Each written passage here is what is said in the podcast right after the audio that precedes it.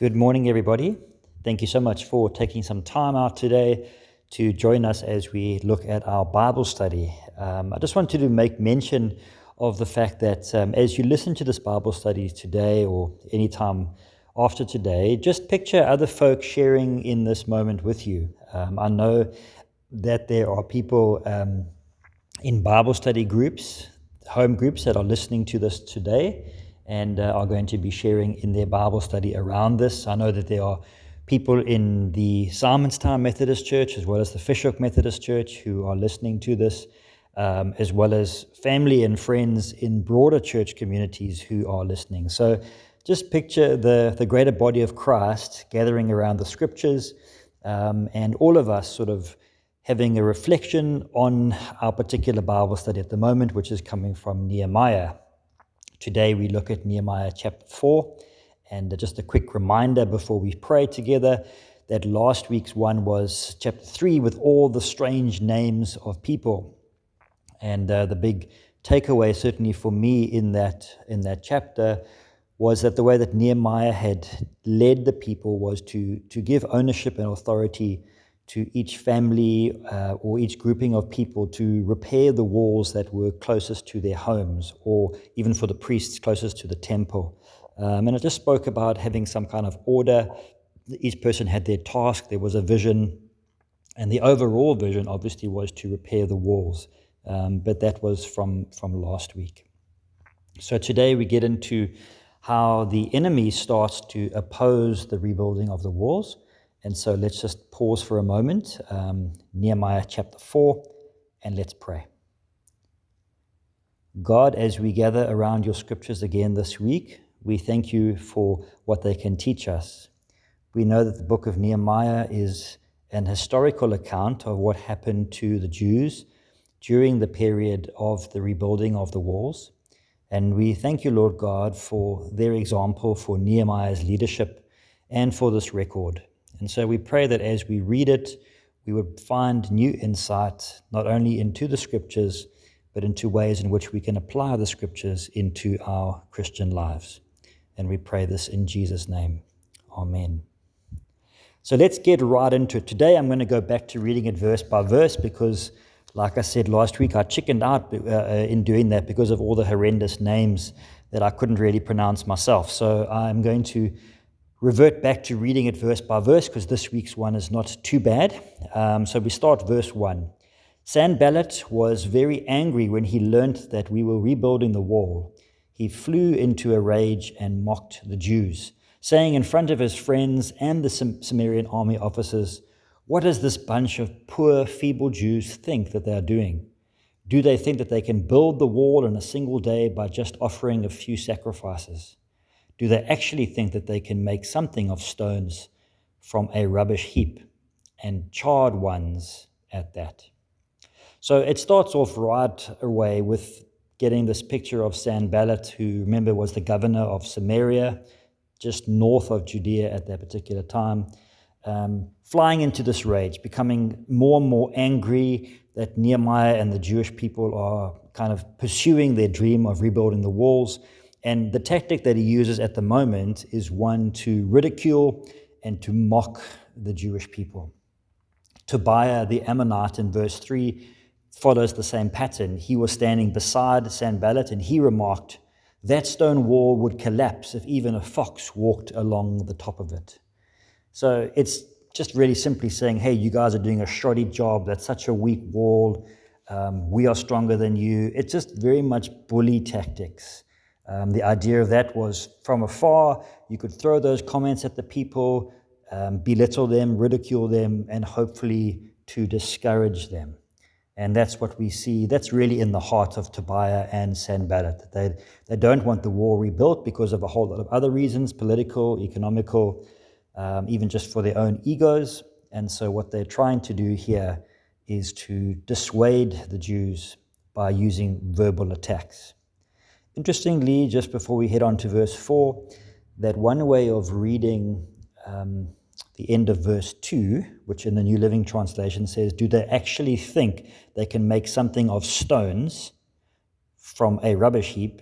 Um, one of the other translations says, Can they really bring these stones back to life. Now, I like that translation because it, it has a connection for me with uh, the New Testament. You know, even when the devil tempted Jesus, spoke about turning the stones to bread, um, even when Jesus was misunderstood, when he said he would destroy the temple in three days and, and raise it up again. And, and we see from the miracles of Jesus that he has the ability to turn stones back to life. In fact, it's Peter, I think, in, in the, the letter of Peter, who speaks about us as being the living stones. So we are built together to form uh, the temple of God. So just also hold that in your back in the back of your mind because not only is Nehemiah uh, tasked with rebuilding a physical wall, but as we discover more and more that what begins to happen is the spiritual lives, the worship lives of the community also begins to, to become re-established. Verse 4 Then I prayed, so we're believing this is Nehemiah. Uh, remember, either him writing or Ezra the scribe or another scribe writing about the story of Nehemiah.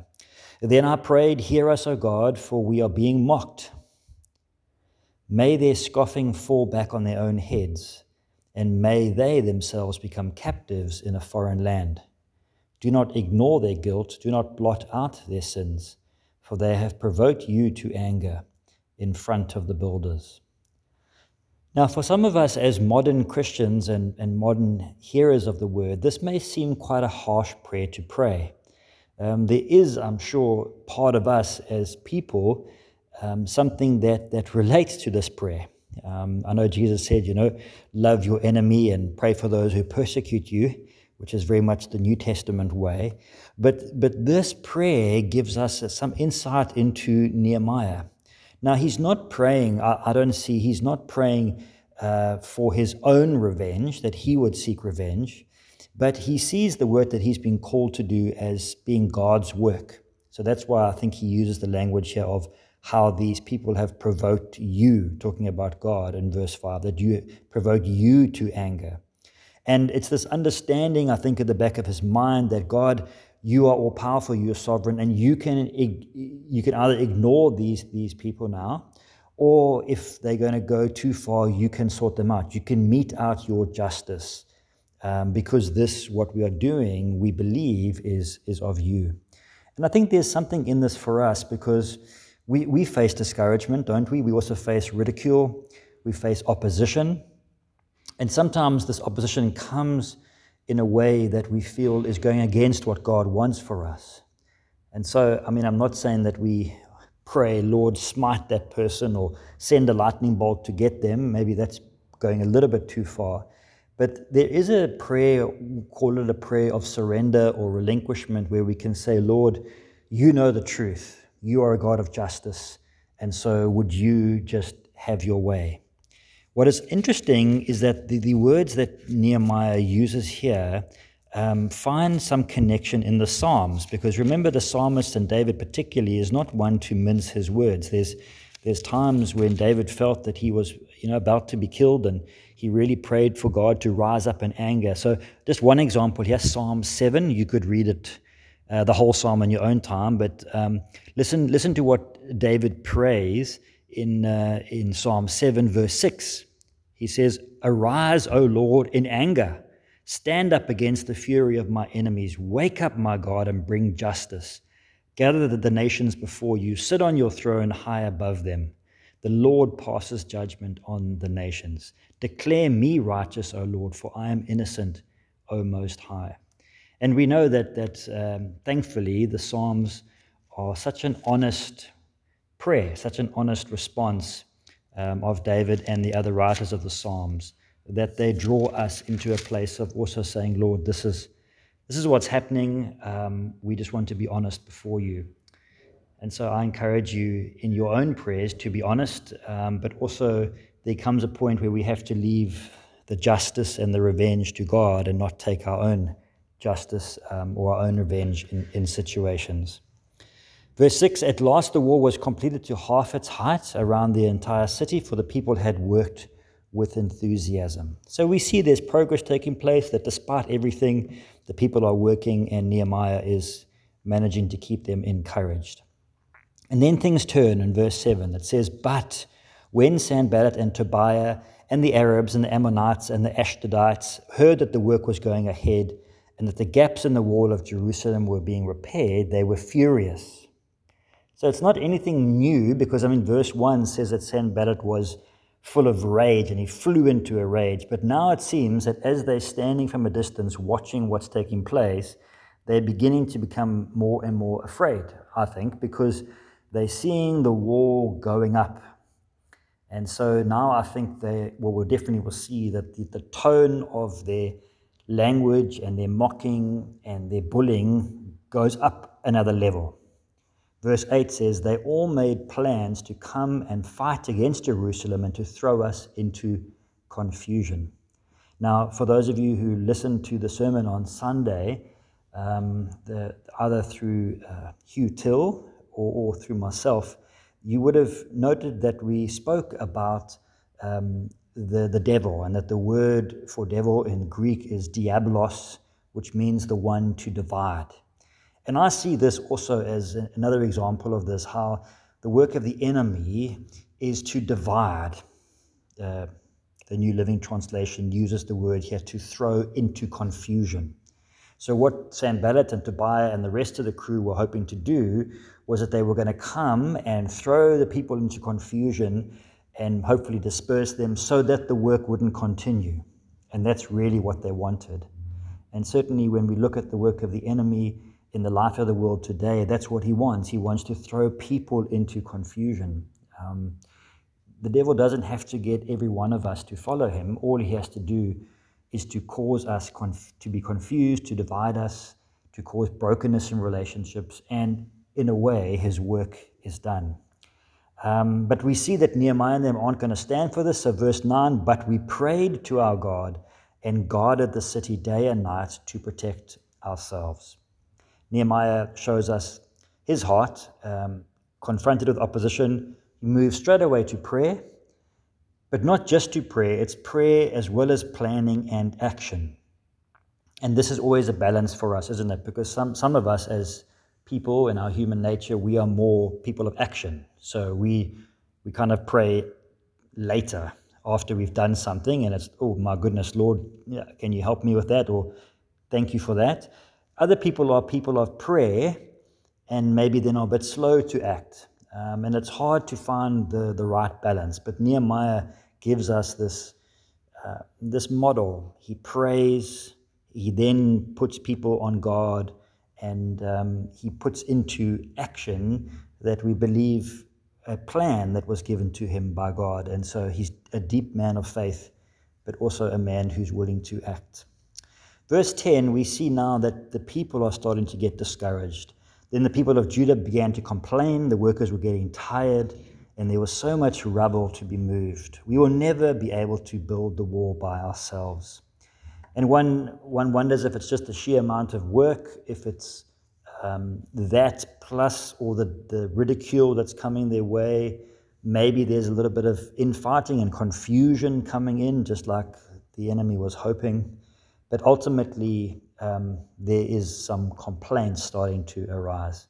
And I mean, we see this in any big project or anything that has to be accomplished that, that requires a lot of effort and a lot of work.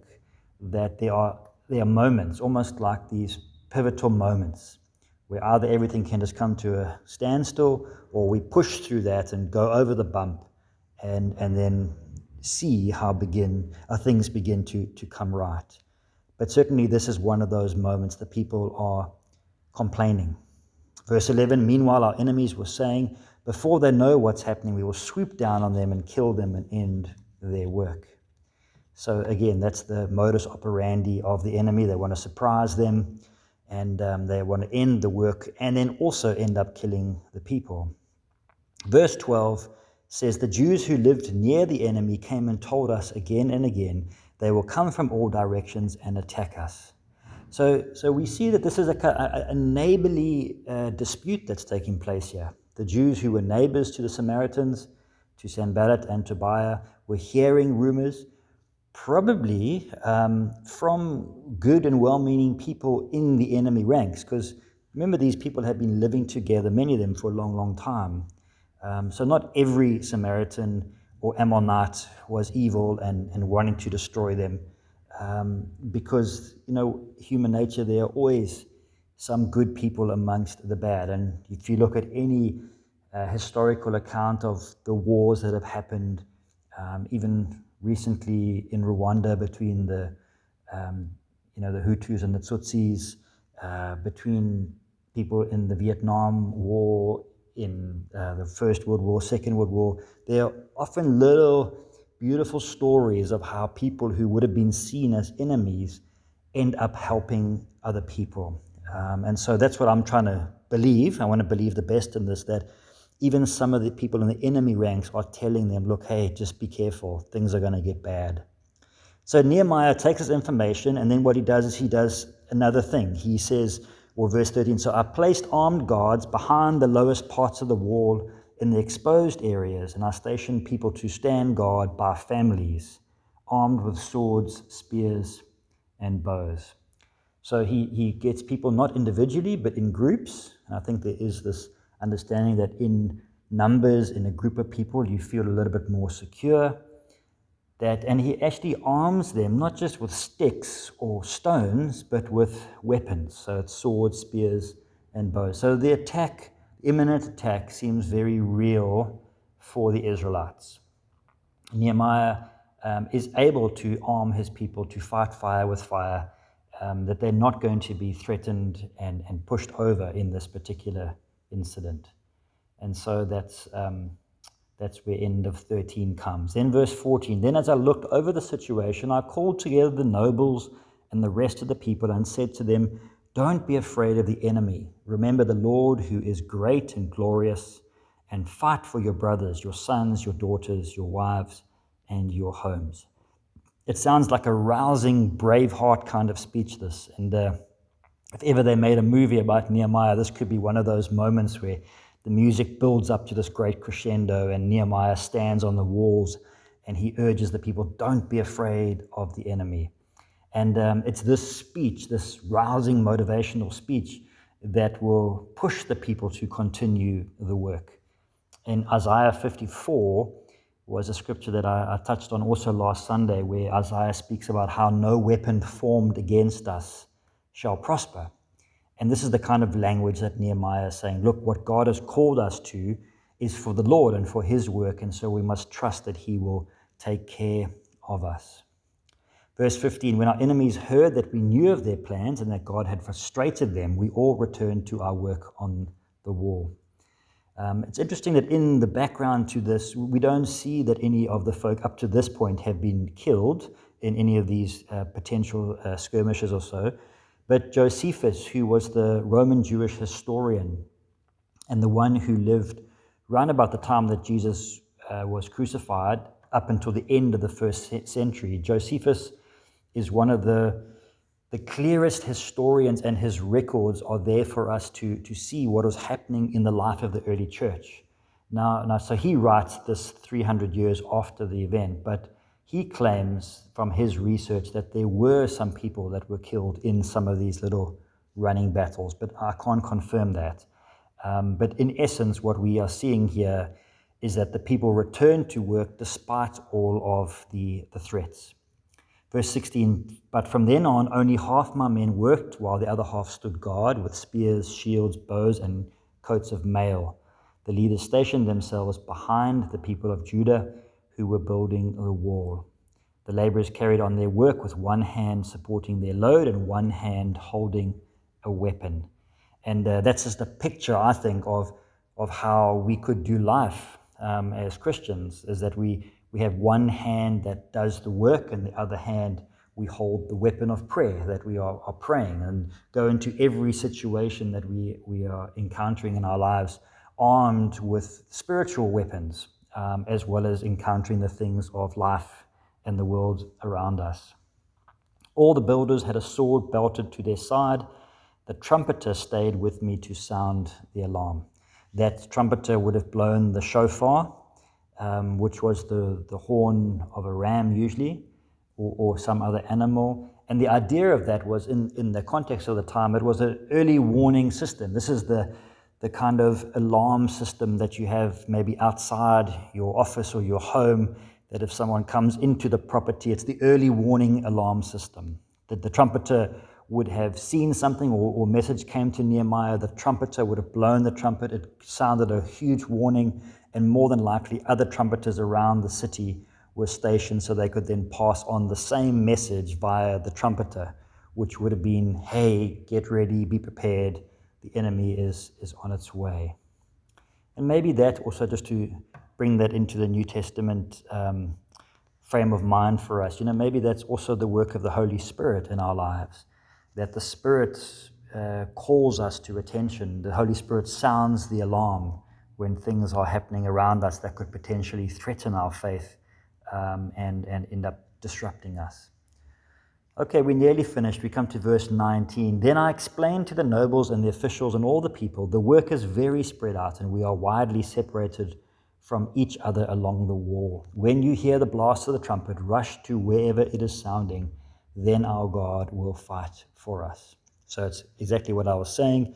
The, the trumpeter would blow um, the sound of warning, and then people would rush there. The language used again by Nehemiah here is that God will fight for us. Now, we see this many, many other times in the Old Testament that God is on our side. Um, in this story or this historical account, it's clear to see that the Israelites are the ones called by God to rebuild the wall, and Sanballat and Tobiah are the enemy trying to thwart the purposes of God. Where this phrase becomes tricky and uh, we, we joke about it in some kind of ways, but where you have two groups of Christian people arguing about one particular thing, or to maybe to make it even a more simple analogy. Um, I remember in my days as a youth pastor, we joined a Christian soccer league for, with our church in Johannesburg. And then before the game, we would start with a prayer. It's always tricky there because, you know, what do you pray? Uh, do you pray, Lord, help us to win the game? But because we prayed together as two teams, two opposing teams, the, the kind of prayer was, Lord, just keep us safe. Um, because, you know, who does God choose in that, that moment? Does he choose the one church versus the other church? Um, but in this case, particularly, the language is, okay, we are doing these things for God, so God will fight for us. Verse 21 We worked early and late from sunrise to sunset, and half the men were always on guard. I also told everyone living outside the walls to stay in Jerusalem. That way, they and their servants could help with guard duty at night and work during the day. And I guess not just a practical thing, but also a protective thing that they were there to, to help with guard duty, to work, but also knowing that they would be safe because they were inside the walls. During this time, none of us, not I, nor my relatives, nor my servants, nor the guards who were with me, ever took off our clothes. We carried our weapons with us at all times, even when we went for water. So here we have this picture, um, and it's here for us to read and to understand that Nehemiah is saying that they were so focused on defending the walls, building the walls, that they didn't have time to even take a bath, take a shower. Okay, so I believe it's true because it's in there for a reason. Um, and we must ask ourselves how long did it actually take for them to rebuild the walls? Now, we're going to come to that in a few weeks' time, but I'll give you a heads up that, it, that the answer is 52 days. So, if you're watching or listening with somebody today or in a Bible study group, just take note of the people that are there with you and just imagine that one of you in the group didn't shower for 52 days. Can you imagine how that would work out? Um, I think the point of it is that they were so focused that they carried their weapons with them, even when they went for water, even when they went to bath, even when they went to drink water, whatever they did, their weapons were with them. And this brings us to a passage from Ephesians chapter 6, which we haven't got time to go into today because I'm already over the time limit. But that is that Paul speaks about us always being ready for the spiritual battle. that we're going into a spiritual war. And so we carry with us the helmet of salvation and the sword of the Spirit and um, the, the, the, sandals or the gospel of peace, like the, every part of that spiritual armor. And we can't afford to take it off because if that happens, then we display a weakness that is then easy for the enemy to throw the darts or the fiery arrows at us. So as we as we come to a close today, I'm going to leave it there, and you can talk more about it either um, amongst your group or reflect on it yourself if you're listening by yourself. So just two things as you do that. The first one is, what task has God perhaps called you to that at the moment you feel like you're facing obstacle after obstacle? So is that a, a God given task or something that you feel prompted by God to do? And are you facing obstacles in that? If you are, then just look at what's happened in the story of Nehemiah to, to recognize that just because we're doing it for the Lord doesn't mean we won't face any obstacles. So that's the first question. The second thing is are you perhaps dealing with discouragement, spiritual discouragement, or other discouragement in your life? And if you are, who, who can you go to for help, or who can you ask to pray for you? Um, and are you willing just to allow God to help you and to encourage you in, in His own way at this particular time? So I want to just end with a little a quote here from Max Lucado. Um, and he says this, and I'm going to read it and then pray for us. Remember that you have a God who hears you, you have the power of love behind you, and you have the Holy Spirit within you and you have all of heaven ahead of you. So, as you reflect on that in Nehemiah chapter 4, remember you have a God who hears you, the power of Jesus and the power of love behind you, the Holy Spirit within you, and all of heaven ahead of you. Friends, God bless you. Thank you for your time. And I pray that as we continue to journey through Nehemiah, we would understand God's great plan for our lives, but also understand His truth. In Jesus' name, Amen.